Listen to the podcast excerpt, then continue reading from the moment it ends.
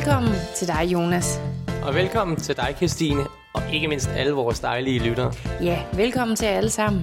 I er nu tunet ind på Løbeakademiets podcast, hvor det jo selvfølgelig skal handle om løb. Så lad os da bare springe ud i dagens afsnit. Og i dag skal vi simpelthen have en omgang for øjemod. Ja. Og kort sagt kommer det til at handle om forimod med nogle carbonsko, hvad en carbonsko er, og hvad der er plus og minus ved carbonsko.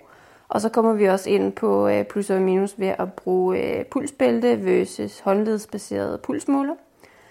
Og så kommer vi ind på løbebånd, for imod at bruge løbebånd. Og til sidst, så kommer vi til at snakke lidt om for imod at deltage i races.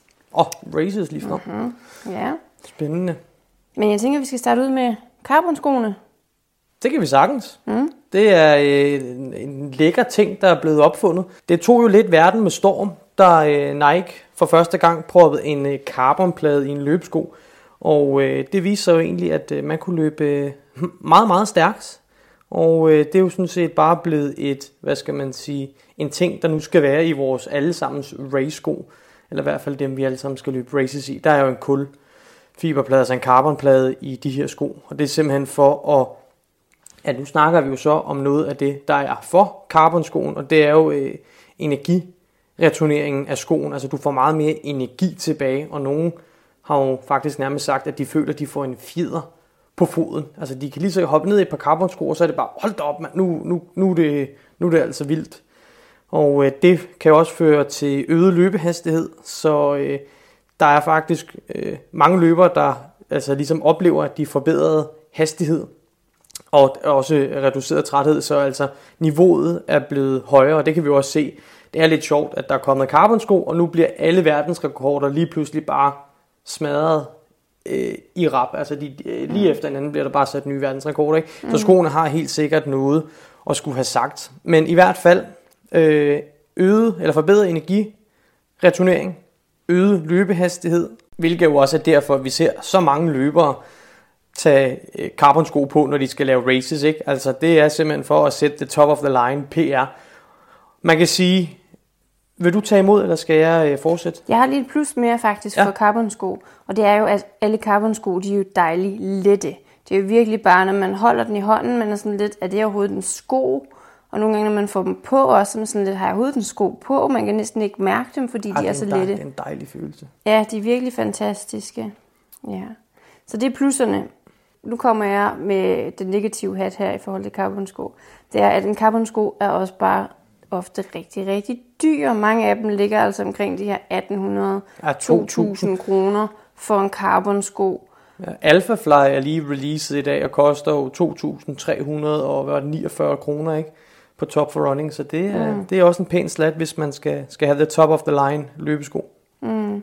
Så er der også nogen, forsknings øh, hvad hedder det, artikler, der øh, peger på, at der heller ikke er særlig god holdbarhed i dem i forhold til, hvis du har en traditionel mængde løbesko.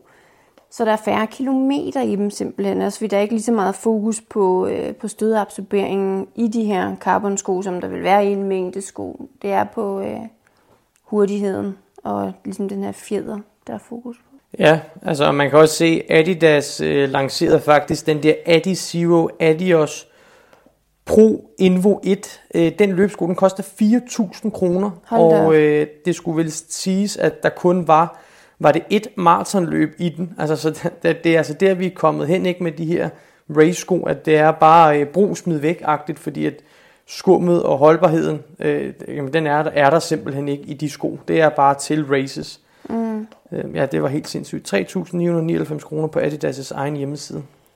Jeg overvejede faktisk at købe den bare for at lave en YouTube-video, men jeg tænkte også, det er også fuldstændig vanvittigt. Man kan sige, at øh, carbonsko øh, er nødvendigvis ikke, ikke for alle. Øhm, der er også nogen, inklusiv mig selv, som nogle gange døjer lidt med, at, at skoen er en lille smule hårdere faktisk. Jeg ved ikke hvorfor, men det er specielt i øh, Zoomfly 5, der kan jeg godt mærke, at den her carbonplade, den er der. Skoen er altså blevet en lille smule hårdere, så når man kommer ud og løber lidt længere ture, så øh, kan det faktisk også øh, det, det kan godt mærkes. Det er så ikke noget, jeg har oplevet i nogen andre, andet end lige Zoomfly 5, så det kan mm. godt være, at det bare lige er, det kan også være, at det er skummet faktisk nu. Men, men i hvert fald, det, det er jo en carbonplade, så øh, der er jo et eller andet fast inde i skoen, kan man sige. Så det kan være, at den kan mærkes. Mm. Jeg vil faktisk også sige, at der er en del, der har skrevet til mig også på Instagram i forhold til, at de også oplever det med, at det faktisk er hårdere at løbe i en carbonsko, at de ikke kan løbe for eksempel alle deres ture i en carbonsko. Det er selvfølgelig ikke meningen, man skal det, men at det kun er få ture, der, at de føler, at deres krop kan holde til det, fordi de får ondt, en, øh, hun får ondt i bagloven af den. Ja, men det er jo lidt forskelligt, tænker jeg, hvad man lige... Man skal ud og prøve dem, tænker jeg, og finde ud af, hvad der lige passer til en. Ja, jeg mener, øh, hvad var det, Jakob Ingebrigtsen, der i et interview blev spurgt ind til, hvad han træner med, og han sagde, hvis det er et eller andet, eller, jamen han træner altid kun i carbonsko, fordi at han kunne ikke se, hvorfor han ikke, når det blev stillet til rådighed, hvorfor han skulle vælge at gå ned på en, en anden, altså en mængdetræningssko. Han ville bare have det bedste af det bedste hele tiden. Mm. Han er så også sponsoreret i, i hoved og røv, ikke? så man kan sige, han kunne måske godt løbe 300 km i en sko og smide den væk, og så løbe 300 km i en anden. Ikke? Det er trods alt hans arbejde. Mm. Øh, en, lille, en lille sidste ulempe ved carbonsko, det er jo det her med, at øh, der er en lille smule kritik af, at der er en konkurrencefordel, eller i hvert fald der er en kæmpe debat omkring det, med at det er, øh, hvad skal man sige, mekanisk doping, at øh, man kan hoppe i et par carbonsko, og så kan man faktisk lave en PR. Altså min øh, take på det er sådan set, at ja, det er mekanisk doping, men det er kommet for at blive, og vi må bare, altså sådan er det bare. Men hvis man nu, i, altså i mit tilfælde for eksempel, løber den, i den samme sko, jeg løber primært lige nu i øjeblikket, i øh, min Vaporfly Next 3, og mm. så kan jeg jo sammenligne race to race, så det er ikke så meget tiden, Selvfølgelig er tiden også en faktor, men lige nu ser vi også bare barriererne for maraton for eksempel blive, blive rykket, ikke? så verdensrekorden lige nu. Øh, først var det Elia Kipchoge i 2 timer, 1 minut og 9 sekunder, og så Kelvin Kipchum smadrede den 2 timer 35 sekunder, ikke? så barrieren for hvad der er muligt bliver hele tiden rykket. Men det vigtige er så bare, hvis man vil sammenligne sine egne rekorder, så løb i de samme sko, så får man det bedste indblik i det. Og en anden ting med det her konkurrencefordel er jo også, at, at man kan sige et eller andet sted, så, så skal man jo bare lade være med at tude over det, fordi at alle, alle kan købe den sko, og sådan er det, og det synes jeg også er fedt, at, at de har været inde og lave regler for, at skoen skal være offentligt tilgængelig for alle øhm, fire måneder inden et løb, og ellers så kan man ikke løbe officielt i den, altså så er det ligesom øh, ulovligt at stille til, til races i det, i hvert fald hvis man er eliteudøver. Jeg tænker ikke, at der er nogen, der tjekker en til Royal Run, mm. at man har en øh, Adidas med for stor stærk højde på, eller et eller andet, altså det, det, det er der jo ikke nogen, der gør. Så der kan man jo løbe lidt i, som man vil. Men for eksempel i, øh, i øh, til Danmarks mesterskab, men der, der mener de, der går de jo lidt rundt og kigger, hvad har man på, og der er jo, ja, så der, skal man, øh, der kan man jo ikke bare møde op i en eller anden filihutsko med, øh, med raketter i eller et eller andet. Altså. Uh-huh. Men det var i hvert fald lidt øh, for og imod, i hvert fald for en carbonsko. Øhm. Og så skal vi jo have en status på, om øh, er vi for eller imod carbonsko? Nå, men jeg er så meget øh, for carbonsko. Jeg synes, mm. det, er, det er lækkert, det er fedt. Øhm, så, så ja, jeg synes, alle bør eje et, et par, par carbonsko til races. Mm. Jeg er enig. Jeg elsker carbon-sko. Altså jeg tænker også, mentalt tror jeg også, det giver mig lidt ekstra til et race. Jeg tænker, nu har jeg min race-sko på. Ja. Det er min sko til det her. Så er sådan lidt mere... Ja, det giver mig lige lidt ekstra mentalt i hvert fald. Tror, jeg lige får lidt ekstra krudt i benene. Ja, lige præcis. Mm. Det næste, det er så pulsbælter, vi skal snakke om. Det er jo faktisk noget, jeg har gjort mig en lille smule. Jeg har i hvert fald lavet en video på det på YouTube, hvor jeg også faktisk snakker om, øh, om for og imod. Og det er jo for imod af at have et pulsbælte kontra øh, håndledspulsmåleren. Mm.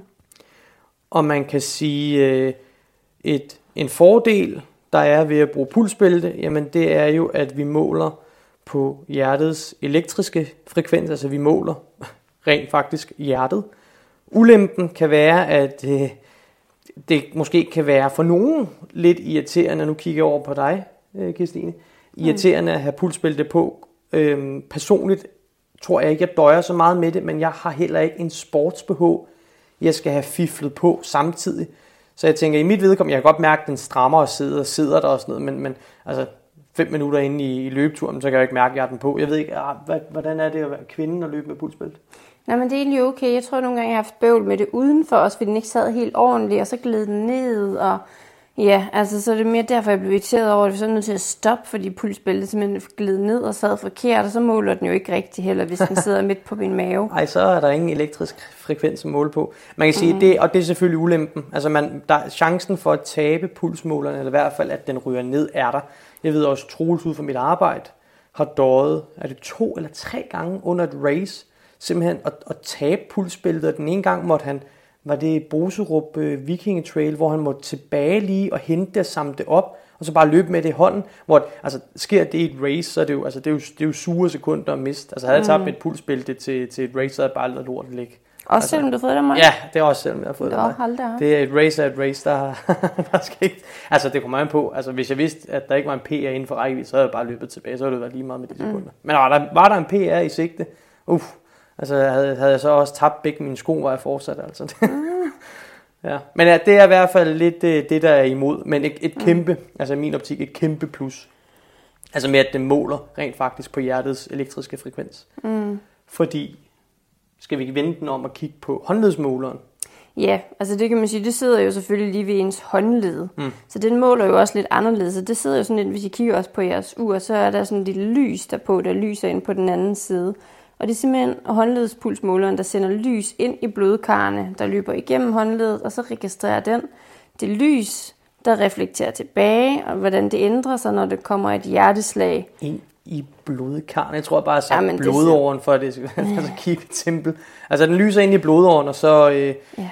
det, det, der bliver reflekteret tilbage, hvis nok, at, så kan den så se, om der var et pulslag, og der var et pulslag. Og så er der jo, kan man sige, noget software inde i uret, der skal prøve at detekte, altså den sidder nu på en blodår, eller sidder den på to blodår. Altså igen, det, nu, så er vi lidt ude i en gætteleje, ikke? Altså nogle gange kan den godt måle, måle præcist, hvis den sidder rigtigt, og andre gange, jamen, så måler den helt helvedes til. Altså jeg har været ude på en jogtur, så lige pludselig har jeg haft en puls på 190, så det sådan lidt, altså, er jeg ved at dø, eller, altså jeg, jeg, der, jeg har det helt fint, der er intet. Nej, Så det er selvfølgelig et kæmpe minus, at den ikke måler, men jo, den måler jo, men i min optik gætter den også lidt. Mm. Og så har jeg lagt mærke til en ting, og det er, og jeg ved ikke, om du har lagt mærke til det også, men om vinteren, der kan den måle helt af helvedes til. Rigtig tit. Altså det er som om kulde påvirker sensorens evne til at måle. Jeg ved ikke, om det er fordi, vi bliver kolde på overfladen, og derved måske, det ved jeg ikke, blodår trækker sig sammen med kulde. Det, det ved jeg ikke noget om, men jeg har bare set, at den måler rigtig, rigtig dårligt om vinteren. Altså den håndledsbaserede øh, puls. Ja, ja, det har jeg også prøvet. Så jeg plejer altid at gemme den ind under min løbejakke, så jeg tænker sådan, så får den lidt varme derinde, når jeg kun bruger den. Ja. Men øh, Man kan så ja. sige, plusset for at bruge håndledspuls, det er, at man ikke skal ud og have fat i en ekstra accessory. Der er ikke de ekstra batterier, man skal ikke huske den. At altså, det er meget mere simpelt. Så er man lige startet med at løbe, jamen så betyder det ikke så meget. Men jo mere mm. man ligesom bliver en, åh, hvad skal man sige, en datanørd, jamen jo sjovere bliver det jo også at se. Altså i min optik, mit argument er, at jeg gerne vil, altså Garmin er ikke en bibel, og deres tal er ikke noget, man skal, man skal altså ens VO2 max, at man, altså man kan godt tage og kigge på det, men man skal ikke sige, øh, Nå, jeg har en på 64, og jeg er bare, altså det kan være i øst og vest. Det man skal kigge på, det er tendenser. Og de bedste tendenser, altså en pil op, pil ned eller pil lige ud, dem får man altså med det bedste datasæt. Så- Og og det er bare mit argument. Jeg ser mm. tendenser, går det op, går det ned, eller går det bare i status quo. Og dertil skal jeg gerne have det bedste data. Mm. Og det får jeg med et pulsbælte. Så det er øh, simpelthen, øh, det er argumentet. Men igen, altså man kan sige, så nu, nu er det lidt noget andet, men i forhold til smartwatch, altså den viser jo også fint, altså hvad pace du løber og sådan noget. Det er jo egentlig ret præcis, synes jeg. Så man kan stadigvæk godt som nybegynder sagtens jeg bruge det uden pulsbæltet. Ja, det var også det, jeg sagde. Altså, det, Ja. det, det vil jeg næsten anbefale. Men, men som sagt, når man så bliver mere interesseret i det, og begynder, mm. begynder at lægge lidt mere i de her tal, jamen, så, så skal man altså ud og have noget, der kan understøttes. Ja, og jeg synes egentlig, den største forskel, det der med, når man så har lavet sådan en test på et tidspunkt, faktisk på løbebåndet, øh, med og uden pulsbælte, hvor det er, at den på håndledet, den har øh, sværere ved at registrere pludselige ændringer. Så hvis jeg laver intervaller, så den sådan bagefter, meget bagefter i forhold til, hvis jeg bare løber et, et steady pace, så følger den egentlig fint med, så der er ikke så stor forskel. Men det der med, at der kommer de der pludselige ændringer, Og så det, det, man ikke øh, rigtig kan regne med den. Og det giver også god mening, fordi der hvor øh, pulslagene, altså den måler jo først ude i håndledet, så der kan jo godt, altså der kan jo gå lang tid før, at kroppen ligesom ude i hele kroppen har pulsen op på, øh, på 180 slag. Altså det er jo bare, man kan sige, hvis, hvis jeg lige går fra 0 til 100, og min, mit hjerte går fra 100 slag i minuttet til 190, jamen så går der nok noget tid, før jeg kan registrere det ude i armen. Mm. Og det er simpelthen det, du ser der, når du tager, altså at lave en stride på et løbebånd, jamen altså jeg kan næsten ikke få min, min puls over 160, altså simpelthen fordi 30 sekunder, det, det er ikke nok, langt nok tid til at pulsmåleren i håndledet, den kan nå at registrere det, som du siger. Så det, det er faktisk en rigtig god pointe. Endnu en god grund til, at man øh, bør erhverve sig et øh, pulsbælte. Og der jeg tror også lidt, vi måske har sagt, hvad vi er, om vi er for og imod. Jeg er i hvert fald kæmpe fortaler, og jeg anbefaler alle at skaffe et pulsbælte, og man kan mm. faktisk mange steder købe sådan nogle bundles, så man køber et løbur med et pulsbælte. Mm. Hvad er du? Jamen, jeg tænker også, at jeg er for. Altså, man siger faktisk på min rolige ture udenfor, der vil jeg faktisk helst ikke have pulsbælte på. Hvis jeg synes, det er sådan rart, så går jeg bare efter mere en behagelig følelse, at det er stille og roligt. Og så går jeg bare efter, kan jeg lukke min mund, kan jeg trække vejret igennem næsen, så er det en rulletur. Så behøver jeg ikke at have pulsbæltet på der. Og der kan man virkelig høre, at der er en, der ikke går op i sit løb. Så. Ja. det, det, det, det kan jeg slet ikke relatere til. Altså skal man have det rigtige data og bruge det til noget, så, så skal det også kunne måles ordentligt. Mm. Så, øh, det, Men man kan begge dele. Jeg, jeg er bare mest til, at man, øh, ja, man har det rigtige data. Men mm. jeg tror, at det var lidt, øh, lidt for og imod mm. af pulsbælte kontra pulsur. Det næste, det er løbebånd. Yes, og det er jo meget relevant lige nu med den sæson, vi er i vinteren. Ja, mm. det kan i hvert fald godt anbefales ja, at løbe indenfor, når det er så... Øh, altså jeg vil sige, jeg gled ikke så meget i morges, mm. men, men, men så alligevel gjorde jeg jo lidt. Så, så igen, skal man være på den sikre side, så hoppe, hoppe indenfor, når det er øh, så dårligt vejrforhold, som det er lige nu, med is og sne og glatte veje. Mm. Ja, så det er jo en af fordelene, som du kommer ind på der. Ja, det er mm. en af fordelene. Løbebåndet er lidt mere sikkert. Man undgår nemlig risikoen for at glide eller falde på, øh, på iset og glatte overflader. Ja, også bare, altså jeg faldt øh, en dag til arbejde. Øh, det havde bare regnet, men det var på brosten. Det sagde lige, ups. Altså var der selvfølgelig også lige en sten, der var lidt for høj og sådan noget, men altså, det, mm. det havde også regnet. Så, og, en, og en anden ting, hvis så kan jeg tage alle forerne, det er, at øh, der er mulighed for en øh, visse tilfælde en relativ nøjagtig måling. Altså der er jo bare en motor, der kører, øh, og en, altså distance, tid og kalorieforbrug og sådan noget, det, det, det kører jo meget godt, specielt hvis man indstiller løbebåndet, kan man med ens vægt og ens højde og sådan noget. Man kan sige, helt præcist øh, bliver det nok aldrig helt, øh, fordi de her løbebånd skal gerne kalibreres, og det, det tror jeg ikke, der er så mange af der gør. Øh, jeg har tit, ikke tit, men jeg har nogle gange oplevet at komme op på et løbebånd, og så banke den op på, øh, på 22 km i timen, ligge med en puls på 160, og så er sådan lidt, at det her det, det er forkert, ellers så er jeg bare kongeben, og det er simpelthen fordi løbebåndet er, er, i, er i stykker, eller motoren er, er dårlig, eller et eller andet, mm. som så gør, at det, det bliver mindre nøjagtigt. Men, men i hvert fald, øh, som udgangspunkt, så er det relativt nøjagtige målinger, der, der, der er. Mm. Og nu har jeg også en plus faktisk. Nå. Det er i forhold til, jeg synes, det er rart det der med, at man bare kan sætte den på et tempo. Når jeg skal løbe mine intervaller, så jeg skal koncentrere mig om hele tiden at kigge på mit ur. Er jeg nu oppe i tempo? Er, bliver jeg i tempo? Så kan jeg bare sætte den på en fin, jeg skal løbe fire flad den næste kilometer. Og så ved jeg, når jeg har sat den der, og selvom du siger, at de, de kan godt være lidt upræcise, men jeg i det mindste holder det samme tempo hele vejen igennem, hvis jeg sætter den på fire flad.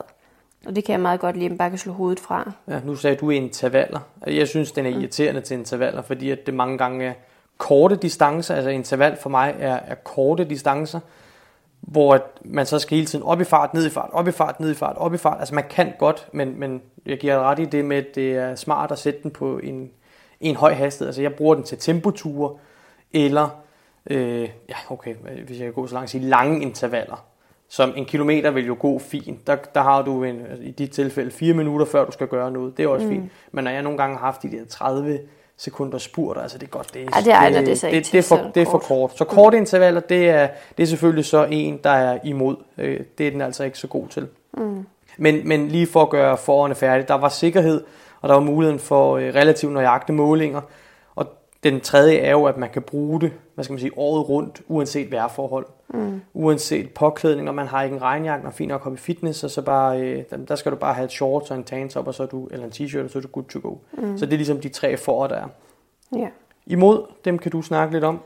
Jamen det er den ene, det er selvfølgelig, at når man løber på et løbebånd, så bliver det jo også meget det samme. Så du laver den samme bevægelse hele tiden.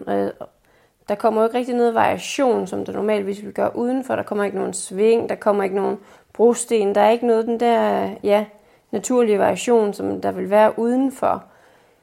Så det gør jo også sådan lidt, at det, ja, det kan bare hurtigt være meget ensformigt at, at løbe indenfor. Det er helt, helt sikkert. Og der er jo også det der med, at så specielt det, du sagde, det der med vridende ned i anklerne og knæene, altså det, det er godt at udsætte sig. Det er også derfor, vi har skorotation, ikke? Altså for mm. at få forskellige belastninger, så træner man kun på løbebånd. Så første gang, man skal ud og løbe et, et landevejsløb eller et trailløb eller et eller andet, jamen, så er man mere tilbøjelig til enten at brække om, eller altså, så er man ikke, ens krop er slet ikke klar til det der. Så ja, det, det er nok det en af de eneste ulemper, der, der egentlig er ved løbebånd, det er, at man mangler noget naturlig variation. Men man kan sige, bruger man det som et redskab i ny og næ, eller en gang om ugen, eller en gang hver anden uge, eller to gange om ugen, jamen så er det også helt fint. Altså så er det, så er det skide godt. Og man kan sige, det, nu skal det ikke afholde folk for at løbe, bruge løbebåndet hver eneste dag overhovedet. Altså, hvis, hvis det er det, der gør, at man får klaret sin træning, så er det langt, langt, langt bedre. Og så glem det der med mange naturlig variation. Altså, mm. det, er, det, er, det er, nu skulle vi bare lige finde en imod. Øhm, fordi at det, det vigtigste er først og fremmest, at man får klaret sin, sin træning. Mm. Og så kan man jo sige, når du skal til et race, altså det er jo, det er jo bedre at øve det, du skal ud og race. Så altså, man kan sige, du skal jo ikke løbe på et løbebånd til et race. Det er så netop komme ud, mærk vinden, hvis det regner, og så komme ud og prøve at løbe i nogle forskellige vejrforhold og terræn og sådan noget. Ja, og pr- præcis. Og det der med, at du kommer nok ikke op på en race day, og så, og det sker i hvert fald sjældent. Jeg har prøvet det en gang, altså hvor der ikke er noget vind. Mm. Og du kommer heller ikke ud til, uanset om du så tager til Berlin og løber, jamen den er ikke helt flad. Der vil være lidt stigninger, ups and downs. Og det skal man altså også kunne, kunne træne.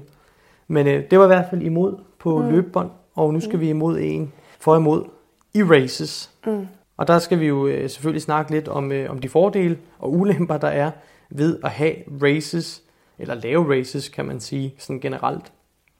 Og øh, jeg vil sige, de største for er jo bare, at man har noget motivation. Man har ligesom et fast mål, og sige, okay, jeg skal løbe Royal Run i år. Jamen, jeg bliver nødt til at lave min løbetræning, ellers kommer jeg altså ikke igennem Royal Run. Mm. Så det er mega, mega godt at have nogle races indlagt i sin kalender. Altså det er næsten, jeg vil sige, at det er næsten et must. Altså træner man uden mål, det kan man også sagtens, men det andet, det hjælper virkelig meget på motivationen. Men man kan også godt bare have et mål, personligt mål, uden at det er et ratio. Altså nu skal jeg løbe 5 km inden den dato der.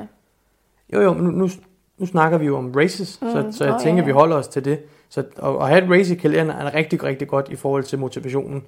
Og så kan man sige en anden ting. Jeg synes, det er mega fedt at stå der på startstregen og så snakke med folk, øh, som man har øh, skrevet lidt med på Instagram, eller man ved, hvem hvem er. Og, altså, der går lidt fællesskab i det, når man står der. Også til metageløbet for eksempel, så møder man lige pludselig 4-5 stykker, man kender, og står og snakker lidt med dem også. Og efterløbet, det er, det er nok det fedeste, ikke? at snakke om, at man løb sin PR, og man får lige et stykke frugt, eller et eller andet, en gel, eller et eller andet, og så er det ikke en gel, men en energidrik.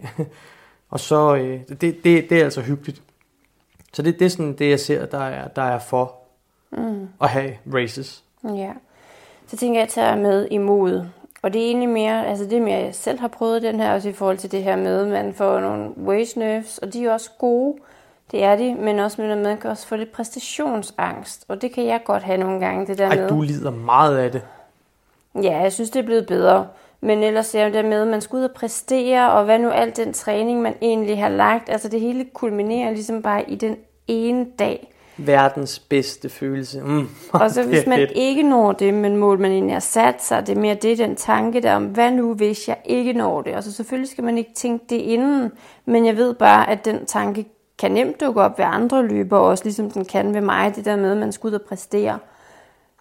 Så det kan også være lidt negativt, og det kan være, for mig kan det være en hel uge op til, hvor jeg egentlig går der og tænker, oh shit, nej, og dig, kan jeg nu også det? Ja, det, det er nok, jeg bliver meget nervøs. Det er nok der, det bliver, bliver negativt. Altså, fordi mm. mit, det starter dagen før, sådan små 24 timer inden kan jeg godt, og så på selve dagen, der, der er det selvfølgelig, altså fra morgenen til race, altså der er jeg også helt i, altså på toilet hele tiden og går og koldsveder og alt sådan noget. Og det, og det er fint nok dagen før, og måske 24 timer også, men, men det der, som du siger, altså når det er en uge før, så begynder det næsten at blive lidt en gene, altså fordi det, det er ret lang tid at gå og være, være nervøs eller angstlig over det, man skal ud og præstere, fordi i, i bund og grund burde race day jo bare være, altså selvfølgelig alt kulminerer sådan noget, men det burde jo være en festdag. Mm. Men man kan sige, race er der jo også, fordi der netop er noget på spil.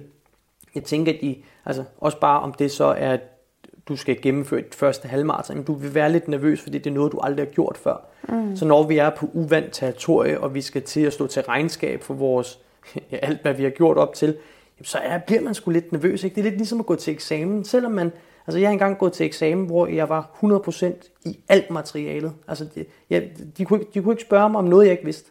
Mm. Men alligevel var jeg mega nervøs, og det er fordi, at, at der er- at, altså, det, det kan jo godt gå den anden vej, eller hvad man skal sige. Mm. Så det er bare en kulminering. Så, så døjer man med det, så, øh, så kan sådan noget mental træning og sådan noget nok godt være vejen frem, specielt hvis man har, altså du har arbejdet lidt med dit, ikke? Mm. Med at det ikke skulle fylde så meget, du er også blevet altså meget, meget bedre. Ja, ja, jeg synes, det, er sådan, det kan være sådan, altså, nu sagde jeg, at er en uge op til, så kan det være sådan, i løbet af dagen, du lige snakker om det, eller kommer til at tænke på det, så tænker, åh, Altså, så kilder det er det- det weekenden, lidt. nej, nej, nej, så kan jeg lige mærke, at min puls lige stiger en lille smule, for lige sådan lidt sved i håndflader og sådan ja. lidt, og så glemmer jeg det igen, for så sker der noget andet, så er det ude af verden igen. Ja. Men fire, det er fire, ikke- 24 timer derfor, der, der sidder det 24-7 i ens krop. Altså det er også, altså man, man- man er i gang med carbloading, og altså alt det, alt hvad du laver, handler om at gøre dig klar til, hvad der sker om 48-24 timer, ikke? Altså så mm helt, helt ens dagligdag, hvad skal jeg spise, om skal jeg, jeg skal ikke løbe, og så skal man lige det, altså det handler altså om løb. Ja. Og så er der en anden ting, det er også i forhold til, når man racer, og man virkelig giver den gas. Så man kan sige, det, det belaster jo også kroppen mere. Altså det kan også være, jeg synes tit, det, det er ved races også, at folk enten får en eller anden overbelastningsskade, eller et eller andet. Jeg har i hvert fald mødt flere til races, hvor de kommer bagefter, så de lige fået et eller andet med baglåret, eller så har de fået et eller andet andet. Ej, det vil sige, mange af dem, du så har snakket med, der har fået det, de var jo næsten skadet. Ja, de var måske lidt skadet inden inden, og de så er der gik ind i løb, og så, og så er det klart, de har taget en, øh, en vurdering om, jeg vil gerne løbe det, hvilket er den dummeste beslutning. Jeg vil gerne løbe det alligevel, men jeg er en lille smule skadet. Og så er det jo klart, at chancen for, at når man kommer i mål, at, at jamen, så er fiberen gået op, eller det der træthedsbrud, det er lige gået. Altså, den er jo kæmpe, ikke? Mm. Men, men ja, det, man, skal, man kan jo heller ikke lægge alt for mange races, altså, fordi så bliver man jo for overbelastet. Ikke? Vi har jo både en, en nedtrapningsperiode, og så en, øh, en lille optrapningsperiode efter. Ikke? Så det er jo, mm. har man mange races, og man gerne vil præstere til alle sammen, jamen så, så må man jo gå, gå lidt af ens træning, kan man sige. Ja, for eksempel, vi havde jo Malaga, eller jeg havde Malaga her i december, så er jeg allerede, hvad hedder det, Barcelona to måneder efter, der var jeg sådan lidt, det er kun to måneder, det er ikke lang tid imellem sådan to races, men øh, nu prøver jeg, og så ser jeg, Ah, to, hvordan det måneder, går. to måneder kan du sagt. Ja, men også i forhold til, hvis man skal forbedre sig, så er det ikke lang tid at forbedre sig på. Nej, det er rigtigt. Mm. Men øh, jeg tror, øh, det var lidt for og imod, lidt forskellige ting. Hvis I har øh, andre ting, I tænker, I godt kunne høre vores øh, mening om i forhold til I for og imod, jamen så må I godt skrive til øh, Løbeakademiets øh, Instagram eller infosnabelag løbeakademiet.dk, og det er altså Løbeakademiet med et O i løbe i stedet for et Ø, og ellers så bare skriv til Christine og jeg på Instagram, så, øh, så får vi bikset det sammen. Mm, Så øh, tusind tak, fordi I lyttede med, og så ses vi bare i, øh, i næste afsnit. det gør vi. Hej! Hej.